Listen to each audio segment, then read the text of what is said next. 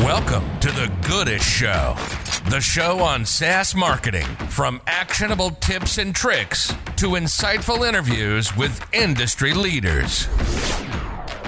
Hi, welcome back to the Goodish Show. Um, today we're joined by uh, Nika. Um, she's from Epidemic, the CEO and co-founder. Um, so Nika, thank you so much for joining us today. Um, I think influencer marketing is definitely a buzzword in 2021, so I think it's going to be a super interesting chat. Um, so first, um, how are you? How's your day going? Well, thanks for inviting inviting me. Um, my day, my day is actually a great day, but this week, uh, all in all, has been super intense, which is the good kind of intense because um, as an entre- entrepreneur, your wor- worst fear is usually not having any work. So, yeah. not concerned in that aspect. But yeah, otherwise, it's gonna be a pretty good Friday afternoon in like 26 hours. Perfect. Yeah, um, Epidemic is a really young company um, that has grown really fast and has become very influential um, in the mar- influencer marketing uh, industry. Um, would you mind telling us a little bit about your journey, about how Epidemic got started, and how you are now um, covering over uh, 20, 30 different countries in three continents um, around the world? Um, yeah, definitely. Love to. First of all, disclaimer: it's 20, not over 20. so, um, yeah, we're now present in 20 countries on, on three continents, um, which means basically U.S., Canada, Australia, and then the rest is in Europe. Um, we're as old as the actual epidemic, which is also um, kind of why we have this kind of um, well, at times not the best name. Um, the thing was then that when we started um, Epidemic, we were like, okay, this influencer marketing, super interesting area, um, and we we were uh, basically observing how all the solutions in this place are divided in mainly into two sectors. Um, on one side, you have these digital solutions platforms, uh, which are in the biggest um, well the biggest the majority of them is completely self-service. So it's like they have the technological solution. However they make everything under the assumption that whoever is on the other side has the time and knowledge in the area to do their own influencer marketing campaigns. And then on the other side there are the like digital agencies and similar um, who usually just added influencer marketing to their service offerings. Um, and um, they are super skilled in everything they do and like um, it's really a good experience usually but they can sometimes lag the technological aspect of the solution. So we have decided to do like a combination um, and to um, we have developed a platform our technical solution. I'm probably going to talk more about him uh, later. His name is anton. Um, and then we have recruited a team of experts in the domain. So um, basically it's like an agency experience but backed by technology to enable our scalability. Um, yeah and we're we're uh, what i wanted to say is that with the help of this um, platform or algorithm um, we find we use artificial intelligence to basically find the most appropriate people on social media to represent certain brands. And in this way you can super efficiently spread the word. So we were looking for a name which would um, help us show the world how fast something can spread if you place it correctly. Uh, little did we know that this is going to be demonstrated in this way in the past um, almost two years. But yeah, so yeah, we're as old as the epidemic, late 2019. Um, and yeah, that's basically the, the story behind it. Um, what an interesting concept it must have been when you were probably like in quarantine working to develop this epidemic. And um, it must have been such a funny moment such a um, oxymoron so to say. Yeah for it to actually be happening. No like at first it was like a huge internal joke all the time. Like imagine this. And then it was like could it be? And then like what the f so then we consulted a lot like this uh, growth hacking community um, whether um, they believe that we should change the name we had very strong opinions in both ways um, towards yes and no. And what we have decided for is like, let's ask actually the stakeholders. So we had a lot of interviews with clients and with um, influencers. And what we found out was that surprisingly, and thank God, they weren't really connecting us to um, epidemic, to the epidemic. So, um, yeah, the, the only response actually that we got was from one client in the US who was like, yeah, I mean, when I received your email, I usually don't open these kind of things, but I was like, either it's concerning my health or there are some guys who are really crazy. And I'm like, okay, this works. The second. yeah, the second. nice. Um, and you also have like, um, you have grown your team quite a lot in the past two years. And if I'm not mistaken, it's a really young team that you're working with. Um, would you mind telling us a little bit, little bit about that? Yeah, I think the average age is around 25. Our oldest member is 30. So, yeah, something like that. Um, well, yeah, it's almost two years since the beginning, maybe a good year and a half. But the thing is that, you know, like um, last year, one actually it was two weeks ago we had the anniversary from when when we um, hired our first girl next to the founders so our first help alia she's still with us um, and now we have we are 20 full time and almost 40 all in all but like um, also um, with the freelancers that we're hiring in the countries where we're not as present as we should be to cover full time staff. Um, so we were just, I was just pitching something on Tuesday and I actually counted the clients and everything. And we figured out that geographically wise, people wise, and revenue wise, um, in all those aspects, we've grown over 700 per, 700% in the last 12 months. Wow, that's incredible. Congratulations. Thank you. That's really cool. Um, and you, if I'm not mistaken, you make sure as well to have um, a person employed from each of the countries that you work for so that you have someone that understands the language the language and cultural nuances and can really like adapt um, the content that they're trying to create for that specific audience? Yeah the thing is like um we were we were researching a lot what would be the best um actually like the best combination between not going to um price ineffective and not going to like way to just robot robotic as in um, automated automated um, replies to influencers and stuff. And what we figured out is that the major factor concerning our um, um, success in collaboration in arranging collaborations with influencers is if we have somebody from the country. So in every country that epidemic is present we have somebody local who speaks to them in their own language but maybe even more important than the language is that um, somebody that knows the culture I like if you um, oh, like you can just read the chats that we have from our um, from our CMs in Serbia and in France and in Canada, and it's like completely different things going on, completely different. But it's true. Like if you try to do it um, in one way, it just doesn't work because people aren't the same. Um, and we also think that it's a really good uh, addition to our team because already here um, we have a team of I don't know how many, but I think at least five different nationalities. So our our first language in in epidemic is English, and I think that it's um, it's a really good uh, factor. Yeah. Yeah, definitely. Um, and uh, previously you mentioned Anton, which is your AI that helps you pick the right influencers for the right brand, and I'm sure that probably had like a big factor also in the scalability of your company because you were just able to reach out to and, and, have the database of everybody basically that's on social media today. Um, so basically, what I was wondering is, um, does your AI then also reach out to these influencers, or do you have then your employees actually reaching out personally? Um, well, first of all, about the the um, the Anton in general. If you don't mind, I will just introduce him briefly so mm-hmm. everybody will know. Um, Anton has a name because um, at some like he's such a crucial member of our team that at some point it just started seeming wrong that uh, we call him algorithm or system. Um, basically, what he does is he uses image recognition and natural language processing to um, classify social media profiles on Instagram.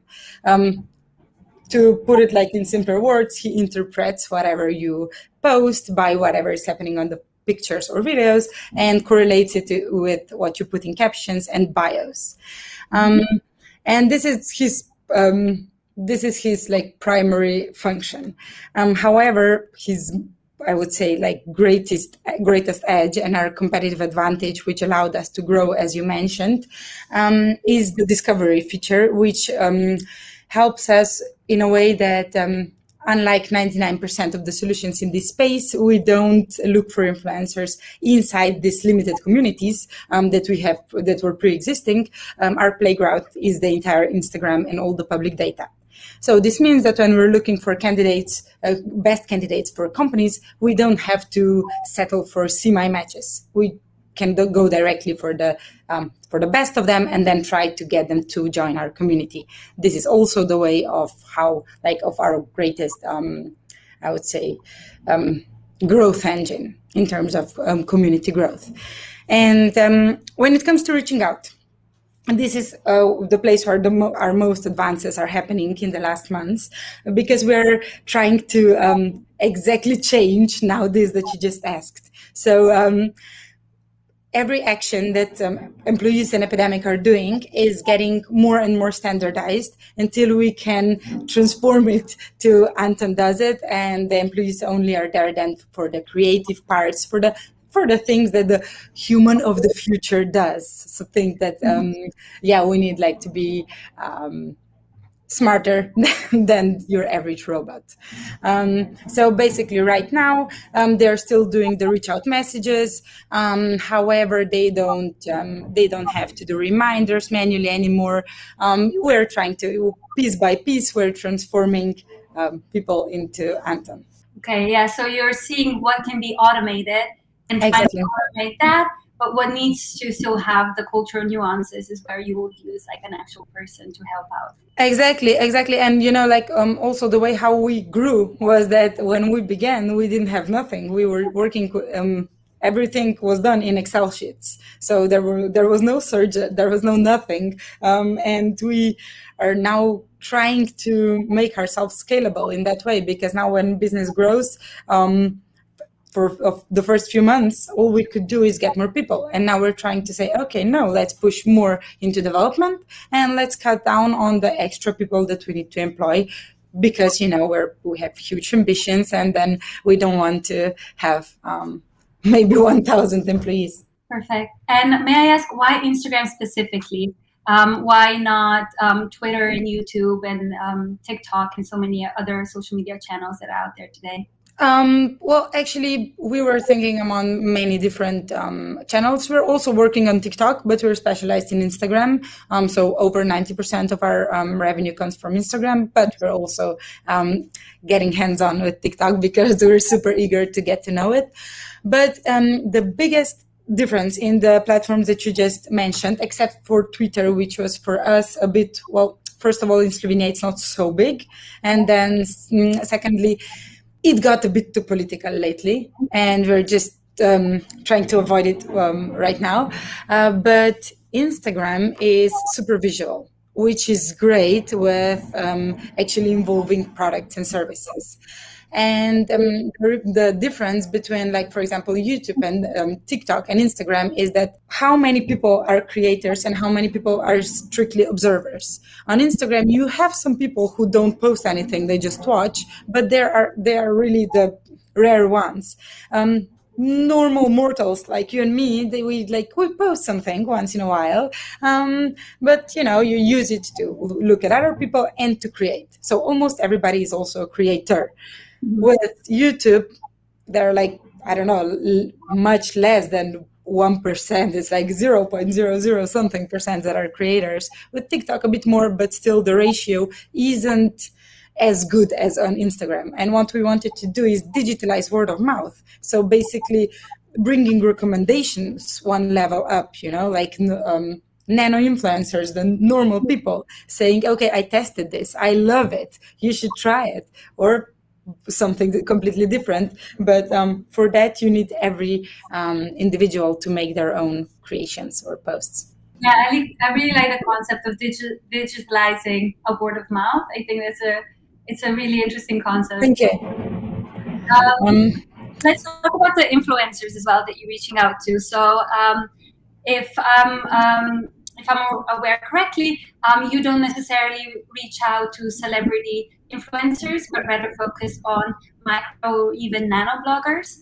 Um, so, mm-hmm. micro bloggers are 3,000 uh, followers or less, and then um, nano bloggers are considered um, 10,000 or less, if I'm not mistaken. So, why did you decide to um, reach out to those specifically? Um, stay away from the larger influencers and really focus on the, the narrower, more niche type of side of influencers? Um, okay, so first I have to make a disclaimer. Um, nano and micro are still by far the largest part of um, the things we do. However, we're no longer limiting ourselves to the small influencers because what we found out is that um, the size of the influencer is not like um, you see articles all, all, the time the smaller the better the bigger the better. I don't know something now uh, 20 uh, 20000 is the exact right number for the best influencers. There is no such thing as the best in general. You need to know what your campaign goals are, and on the basis of your campaign goals, you set the optimal mixture of influencers that you should include. Um, so, yeah, in like I don't know, in the past year, we figured out um, this, and now we're working with huge ones. I don't know. We have just recently opened um, the German market for one brand, which included. Uh, five girls among the biggest German um, influencer stars, talking millions of followers. Um, but we're also still doing the majority of the small ones. Um, and yeah, to maybe um, to, to, answer your um, primary primary question. Actually, it was kind of funny because it came completely organically, and by that time, nano influencers were not called nano influencers yet. Um, the thing was that when we were starting, we were you know, beggars are not choosers. So I was just like calling from company to company and trying to make influencer deals with them. So we could test. Um, Gaspar, my co-founder, is a data a data analyst. So we could test what happens after each campaign, um, and maybe find the, find the pattern. You know, because influencer marketing was like a market like blowing blowing up, um, but with kind of a wild west thing. You throw a couple hundred of, of bucks in and you wait if something will happen. And we said, okay, no, like for sure, like this is all based on technology, there must be patterns. We just need to find them.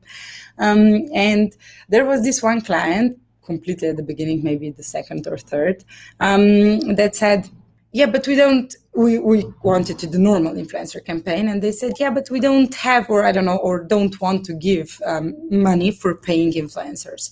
And we were like, what do you mean? This is how it's done, you know? And they said like, no, um, we just can give them the tickets for this techno festival, something that we're having. Um, and we were like, okay, I mean, we of course will handle something. We were not in the position where you say no. Um, and um, we were thinking then in the evening, and we said, okay, like if we cannot get money for them, then they will not be big influencers because big influencers will never do it without money. And then the second thing is, the product was super specific. So a techno festival, it's like the best thing ever for some people. Yeah, not for me and not for many other people. It's like either you love it or you hate it. Um, so we said, okay, so this is like a super specific case because we need to find smaller influencers who will be really nichely targeted. So, you know, like. Uh, yeah, yeah, exactly. Um, and what, well, actually, in the end, we did it. We managed to find them, and the results were like completely something different for, from all the past campaigns then we're like okay we're onto something and this is how then we um, started then further pursuing this trying out with smaller influencers with the ones who are not officially influencers as you become with 10k followers um, and rather uh, than going to reach, going to targeted reach, to niche. Um, and yeah, and this is also one of the major reasons why we started um, with such a um, uh, such, such a heavy development because if you have to manage 10 influencers then you don't really need so much of a system well but we manage i don't know like campaigns with 100 200 300 and you will you can you get crazy if you don't have a system a program that um, tracks it all and yeah so where do you see the value between um, or the ratio between quality and quantity in terms of um, the type of influencer that you're reaching out to so um, is it better to maybe have free influencers that have over 30,000 followers, or better to have maybe 100 followers um, that are not actually asking for money, but maybe just like the exchange for a product or something. Um, you have like a hundred of those smaller influencers. So where do you see um, like a good golden ratio there? Um, yeah, well, that completely depends on what you want to do. Because um, if you, for example, the small ones are, if we just like think logically, the small ones are um, super credible. They're authentic. They're like the the nanos are, you know, your ordinary girl next door. So um, since she's not paid, you're not used to seeing ads on her profile, so you believe her more when she tells you a recommendation or when she shares her experience with a brand. So, so they're super cool for social proofing, for content creation, because they're usually very eager to collaborate, to do great content. They're super happy if you then repost them and they will repost you back. And there's this whole circle of, um, um, I don't know, just like good practices and goodwill. Um, and they're good for this kind of things. And for, um, for example, for echo of the big ones, uh, for helping you with um, targeted giveaways, with um, um, maybe I mean, you have plenty of different things that you can do super targeted and uh, uh, basing on um, being based on credibility and authenticity. And then you have the um, next round, like micros, um, which in our um, in our experience perform well in conversion. So, for example, um, you should give them promo codes, links, stuff like that. But we usually only ins- insert them, implement them, however, use them in the second phase of, a, of the collaboration. So at first you bring the um, you bring the uh, brand to in Instagram with the small ones, so they organically start appearing, and it's not just like you know push to conversion and then in the next one you try to convert those already people oh i saw this what? I can get a discount? Okay. You know you're basically shaping a consumer journey customer journey. Um, so yeah and shaping it in terms of a sales funnel. yeah. Exactly exactly. And for example if you have like i mentioned before if you're opening a market for a big client and what you need actually is a shout out and um, maybe for example, if you are a, a big company um, entering a new market and you want to say, oh, now we're here as well, you don't need people to be cre- credible. You just need people to see you. You're going for reach. So you're going for the biggest influencers because all that, all that they must do is transfer the message, you know? So it's, it really depends on what you want to do with them. And this is also the reason why um, it's really super cool to think deeper in terms of influencer marketing. Um, I have a feeling that influencer, well, a feeling, a belief that influencer marketing, um, that an injustice is done to it because it's seen as completely, is something so simple, banal, you know, like, um, you pay a hundred bucks and they tell you something, they're gonna be fake anyway, but people still buy it. You know, it honestly but this is not it. This is like one of the, the deepest um, psychological uh, patterns that we have is um, repeating after other people. This is how we learn how to talk, how we learn how to walk. And now we have the opportunity to use this in um, in customer journeys and these conversion funnels. And if you um, are able to use technology to uh, recognize the patterns on social media and use that to your advantage, you're the king because these are the channels of the future. Yeah, I love that concept. Um, so I wanted to ask you, what about the contractual side? Um, so how do you handle um, the contract side? How do you make sure that the influencers actually go through with the agenda? And also, how much um, information you, do you transmit about the company and about the brand that they're working for? So um, do you make sure that they include the company's values? Um, and their main like unique value propositions in their pitch. Okay, great. Um, I will try to um, answer both. If I if I again will go to sideways, please let me know. Um, so uh, first of all, the contracts. Well, that again depends on the size of the influencer and also a bit on the country because uh, different countries have different specifics, but it's mostly the size. Um, with the small ones, we don't do collab by collab different um, contract we have terms and conditions of epidemic and once they join our community which is also the predisposition for um, being a part of our campaigns um, we then send them reminders and stuff and try to keep them um, the, to make them keep their word. The thing is that as they are small they are super eager and usually even over deliver um, of course you always have the ones that won't do it and no, there's really nothing that we can do to them except for say, okay, you'll be put on a blacklist now, which is usually something they don't want if they're working with a company like ours. And this is one um, one really I think um, um, usually overlooked uh, good side of working through something somebody like us because first of all when we're um, reminding them uh, less and less nicely we're the bad guy not the brand and the brand can never be blamed because they have to uh, watch over their image. And second of all, um, the thing is that if there is one brand and they say, okay, we'll put you on a blacklist. They say, okay, like no biggie. Honestly, there are like gazillions of other brands that I can work with. But um, if you're looking at the uh, the most um, like the company with the most brands in this aspect in the region, then you're not gonna let them down um, so yeah, we have a bit a kind of, like a bit of a different negotiating power when it comes to influencers, and this is why they tend to um, hold on to their agreements more. Um, and then the second question I really liked, which was um, finding the balance between uh, how much information we give them and how much freedom we give them towards uh, being creative, right? Yeah, exactly. Um, well, this is something that we've been um, testing since the epidemic, since both epidemics, since they're, they're um, happening simultaneously. So um, it de- it uh, uh, depends a lot on the um, company because some companies are super strict and they really need to. We're working with companies who give us completely um, like open space and you can do whatever you want. And then we're working with companies who want to, who want to see and confirm every visual. Um, so when it comes from the company, we cannot really do a lot ba- about it. We just make it easier for the client so they have minimum minimum possible work.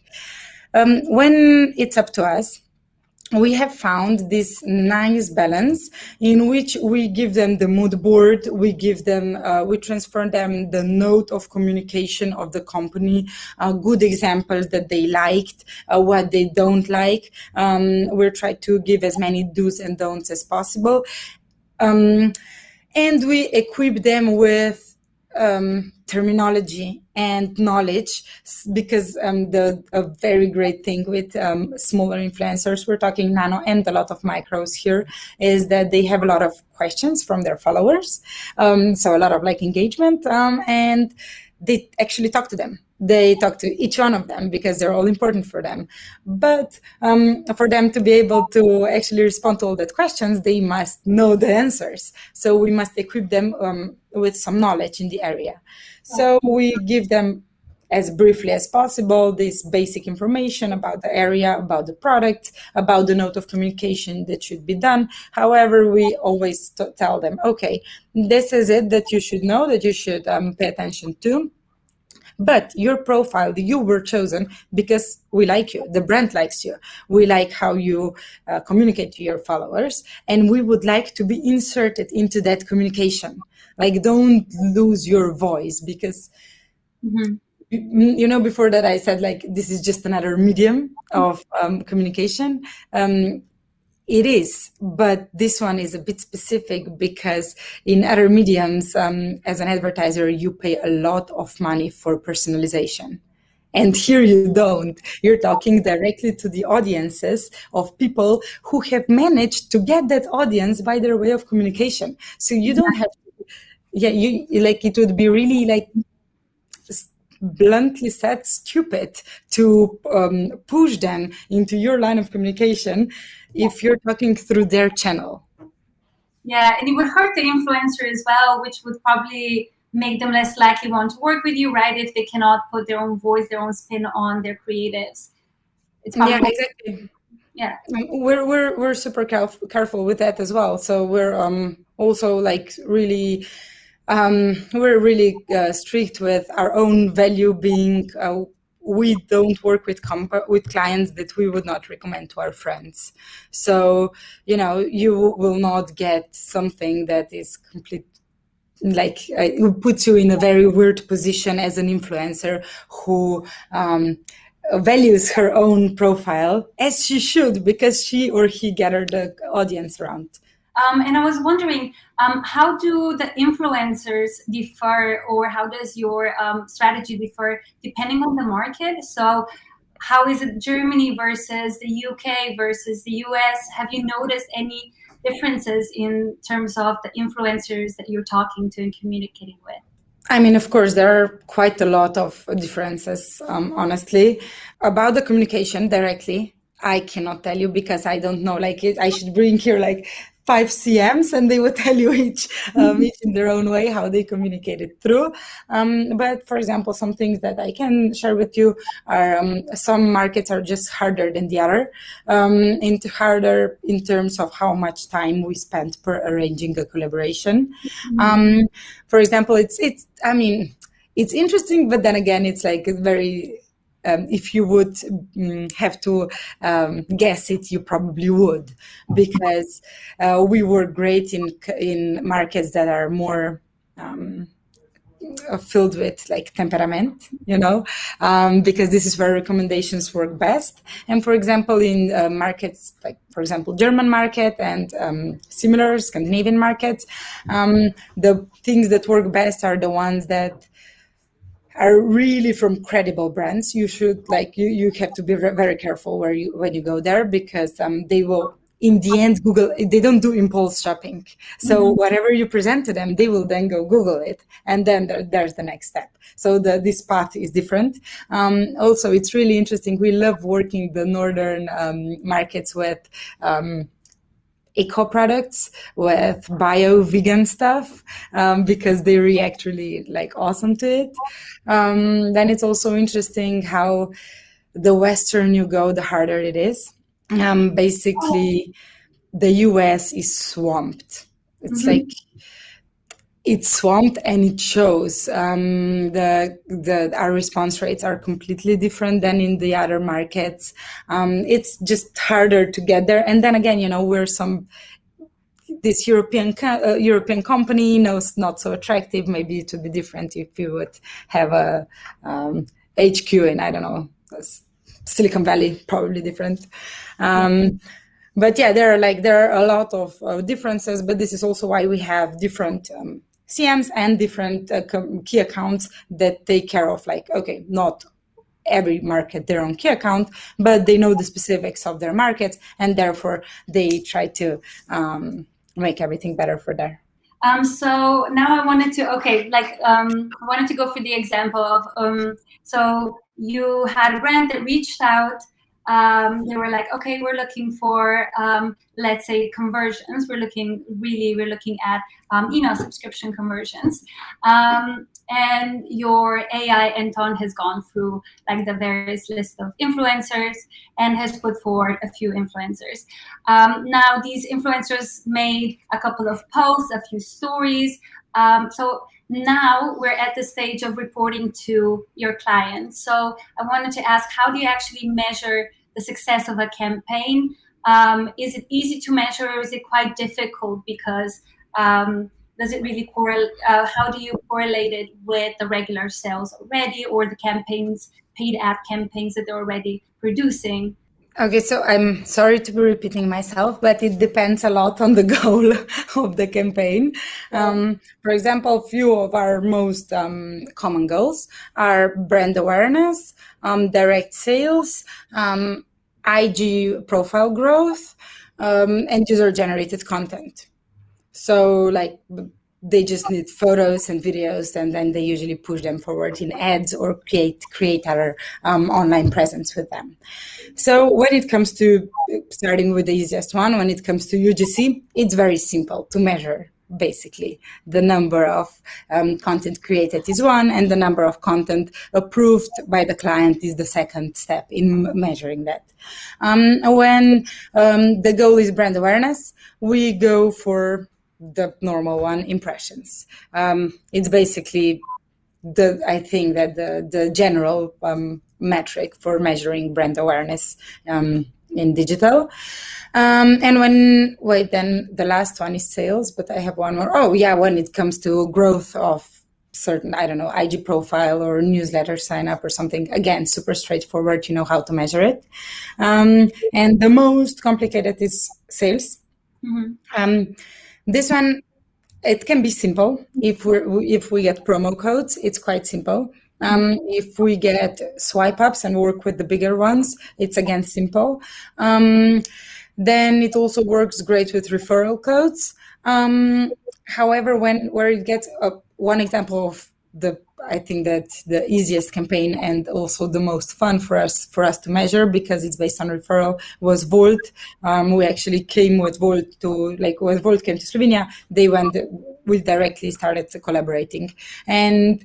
Um, we are measuring um, we were super intrigued in like we can finally measure this because our biggest um, the, the biggest part of our clients are like these big international companies and for example, I don't know, with Jacobs or Pampers, how will you measure how much you sold? Because I mean, they're everywhere anyway.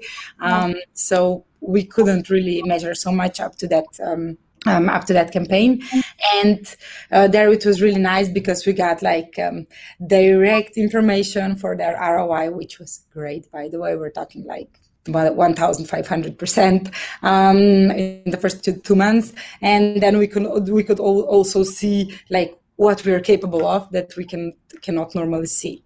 Um, yeah, that's basically it. If you have basically links, I like UTMs or promo codes, the easiest way. Amazing. Um, and what about um, how long would you recommend working with an influencer? What is the benefits of working with an influencer uh, for just a certain campaign and moving onwards or versus having someone that really stays with the brand for a few years um, and is almost a, like a spokesperson for that brand? Um, i usually recommend that we divide this into two separate um, collaborations. One are influencers the second one are ambassadors. Um, and we usually make a funnel that we help the company go from influencers to ambassadors. So basically um, in the oh and before you mentioned presenting our results to the client, well, um, as I showed you um, on one of our previous, previous meetings, um, we have this cute dashboard that shows all the content and all the statistics to the client. And throughout the dashboard, they can also see and um, make favorites among the influencers in their current campaigns. Um, and if somebody is performing for them for I don't know two three months and we see that they really like the brand and the pro um, and the products and everything, then we suggest the client if they're interesting in, if they're interested to start um, inviting them to become an ambassador, um, and this is something completely different. Um, so we're also the, the, the messages are different, and then you can work a lot more with an ambassador, but you're losing on the reach. Like um, it's going to be the same person over and over again, and the, his followers or her, her followers will stay the same. Um, so it's good to have a mixture. A few of them that give you credibility, that, that you go with them like along the way, and then um, we usually um, exchange in, on these monthly social presences, we exchange um, up to 80% of all uh, of all um, influencers that are a part of this campaign, and we let the 20 best 20% let uh, stay in, and then again and again. So we're doing like this um, balance between um, credibility and reach. And then uh, for these uh, 20% that end up being brand ambassadors, um, would you would you prefer considering um, larger influencers or it's more like who did the best job in the campaign? Sorry for saying this but it depends i think because um, i mean it, it, depends a lot on the budget. Because if you want to have a big ambassador right now, I mean, it's even in the past year, it's been pretty much like tick tack, tick tack. It's like, um, for example, food supplement. Our food supplements are a very good um, field.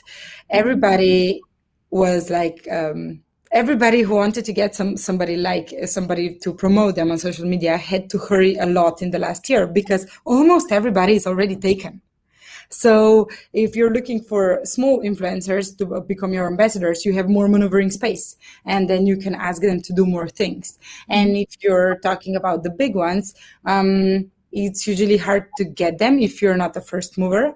And if you can get them, they will be more expensive. But of course, as an ambassador who will also probably provide you with content, it's good that it's a known face. It definitely doesn't hurt. Um, so I wanted to ask you now, what are some of the tips um, that you would give to companies that are thinking about starting influencer marketing?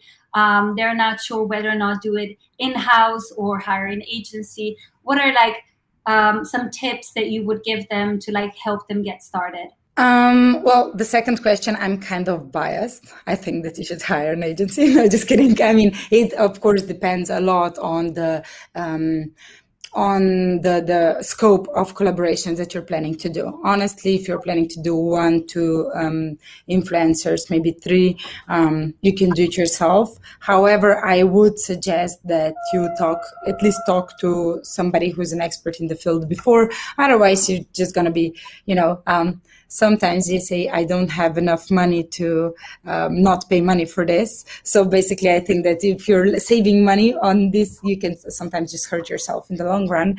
Um, but in general i think up to a few influencers you can do it yourself. If you're talking about bigger numbers try it in a month call us because this is what usually happens um, when companies want to do it on their own and then they try and then they see that it gets very very tiring um, but if if in terms of uh, startups smaller companies stuff like that you want to do it yourself be super super um, careful about the numerical values, about the engagement. This is the most basic thing, um, the ratio of engagement to followers. Um, also following to followers because if this ratio is wrong you're probably dealing with somebody who has follow for follow um, which means that their audience is not of very high quality. Um, you also have tools online when you can check their audience um, and you can also see if their followers sometimes went like this which means that they bought them. Um, but uh, you know maya i can send you um, uh, one slide of a presentation i had a webinar on influencer marketing with 10 major rules. Um, and then if anybody will be interested and will reach out, you can send it to them. It's like the 10 basic rules of uh, do it yourself in influencer marketing. Yeah, that would be amazing. Thank you. Um, we can put it in yeah. the chat below um, this video so that anybody that wants to take a look um, is able to download it and have it as well. Definitely. Amazing. Um, and so if a company does decide to then do it in-house, they're like, okay, uh, you know what i think this is this is the direction this is the trajectory that we want to go into. Um, would you recommend um, having someone that's already like like a marketing manager handle that that that uh, sector as well? Or would you uh, recommend perhaps hiring someone that, that this this specifically um, as it, it, does involve quite a lot of work um, and day-to-day communication yeah, I mean, the, this is the thing. Like, if you have somebody that is free, and please make it a super young person because it's really, this is only doable if you're super handy with Instagram. Otherwise, you just use like two times too much work. Um, um, but if you have somebody available to do it for a few influencers, this is probably the best idea. Mm, otherwise, I think that as soon as you start hiring people, it's cheaper to outsource it because influencer marketing really is a thing that if you walk, if you do it um, on foot, um, it's super expensive in hours, but the quality is falling. And if you if you're doing like very small sizes, and if in, and you have somebody who scopes are very small scopes, and if you have somebody who has a few hours per week, let them do it. If you say, okay, this is working for us, um, and we want to increase this, well, uh, what usually turned out for us is that um, the, the clients who hire a person um, then kind of figure out that they still have to buy a tool if they want that person to that person to work well which means that um, outsourcing the whole thing to somebody who has uh, streamlined and standardized processes it's simply cheaper and better um, and as like a final uh, topic of our conversation, I wanted to just ask about your entrepreneurship journey. How did you get started? Um, I believe you graduated relatively recently um, and went straight, straight into entrepreneurship and created this company. Um, so I just wanted to kind of hear a little bit about your story as well. Um, yeah, sure. I mean, it's uh, this is a it's a funny question. I, I got it now two times in two weeks, and I've started actually thinking about it. Like, when did you decide? That's the thing. I haven't. I haven't. This just it, it all just happened. Um, since I was little, I actually was thinking in this way. Um, and yeah, it's true that I went into entrepreneurship, entrepreneurship right after finishing. Otherwise, I finished my uh, master's five years ago at 22. Um, but I went into my first startup company, which was not this, obviously. um, so that was a mobile app um, called Boomerang. And then after I exited from that, uh, thing which was not a successful exit. Um, we um, then later on started Epidemic.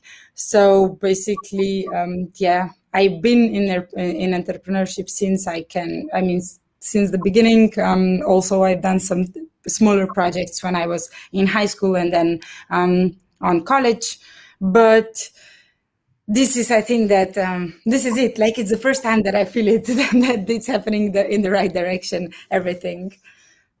Yeah. and you also um, if i if i'm not mistaken you have two partners that you work with um, yes. that kind of help uh, to create this company as well?